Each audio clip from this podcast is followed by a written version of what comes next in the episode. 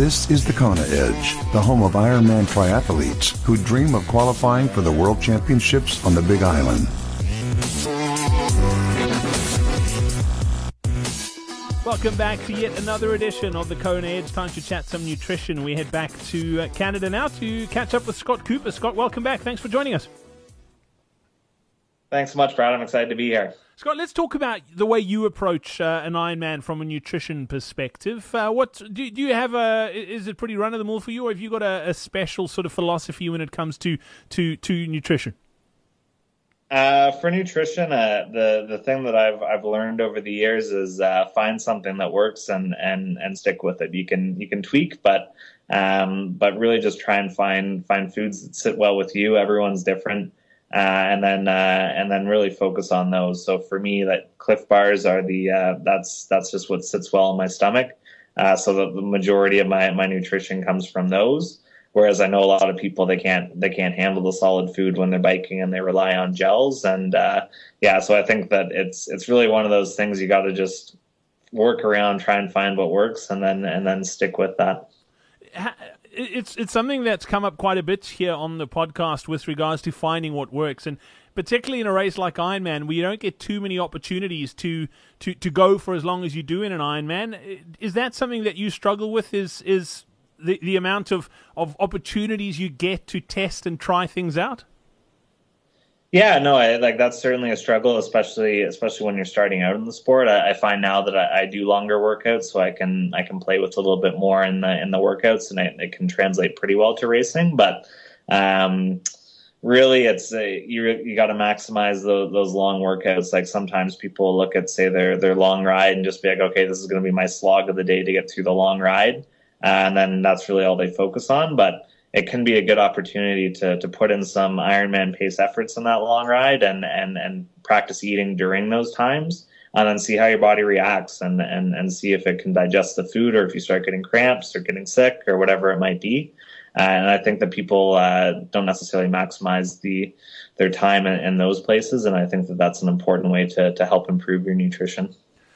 Looking at nutrition outside of of race day, just general day to day sort of stuff? Is anything that you do that you, that you think stands out for you? Yeah, well, and I, and I think that this is one of the things that's really uh, really helped keep me uh, more or less injury free and and training hard. Is that I really focus on uh, um, looking at nutrition as as uh, not just calories, but as um, the required nutrients you need just to, to get through the training and let your body recover. So instead of trying to get as many calories in, I, I try and think about trying to get as many nutrients in. So I focus on uh, as much nutrients possible and, uh, and I always try and make all my own food and, and eat whole foods. I, I never will buy processed foods. Just everything is fresh fruits and vegetables and meats and uh, meats and dairy, that sort of thing. And uh, really try and make sure that yeah I'm maximizing every calorie that's going in um, just to make sure that you're getting all those all those essential nutrients because the training is just uh, it's so hard on your body. You mentioned it too with regards to sort of keeping all the balls in the air with a juggle with work and training. Uh, it boils down to that for the nutrition as well. Uh, planning is, is key, particularly if you are preparing your own food. Uh, again, if you can sort of sort out what you're going to eat for the week uh, at the start of the week, it makes your life a bit easier.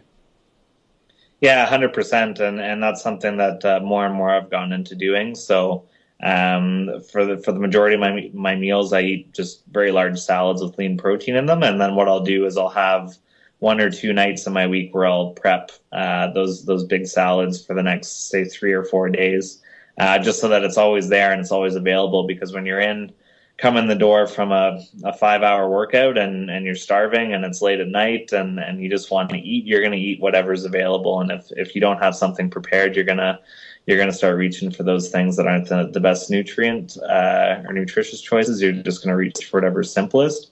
Um, so prepping your meals beforehand makes a huge, huge difference that you don't always have the luxury to do it, but if you can, then uh, that way you make sure that you're really maintaining that, that, that good solid nutrition all the time.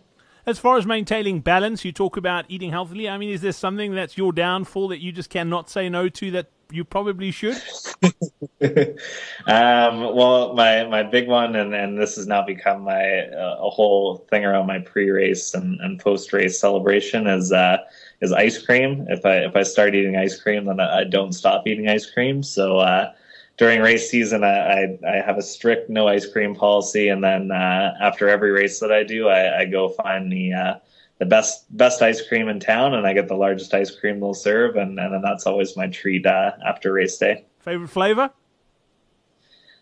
Ooh, chocolate with any sort of nut. Chocolate peanut butter, though, I think is my, my number one. But any any kind of nut in the chocolate will do.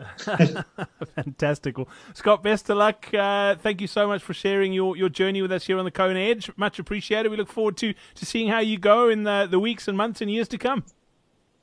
Great. Thank you so much, Brad. Glad to be here. We hope you enjoyed this episode of the Kona Edge.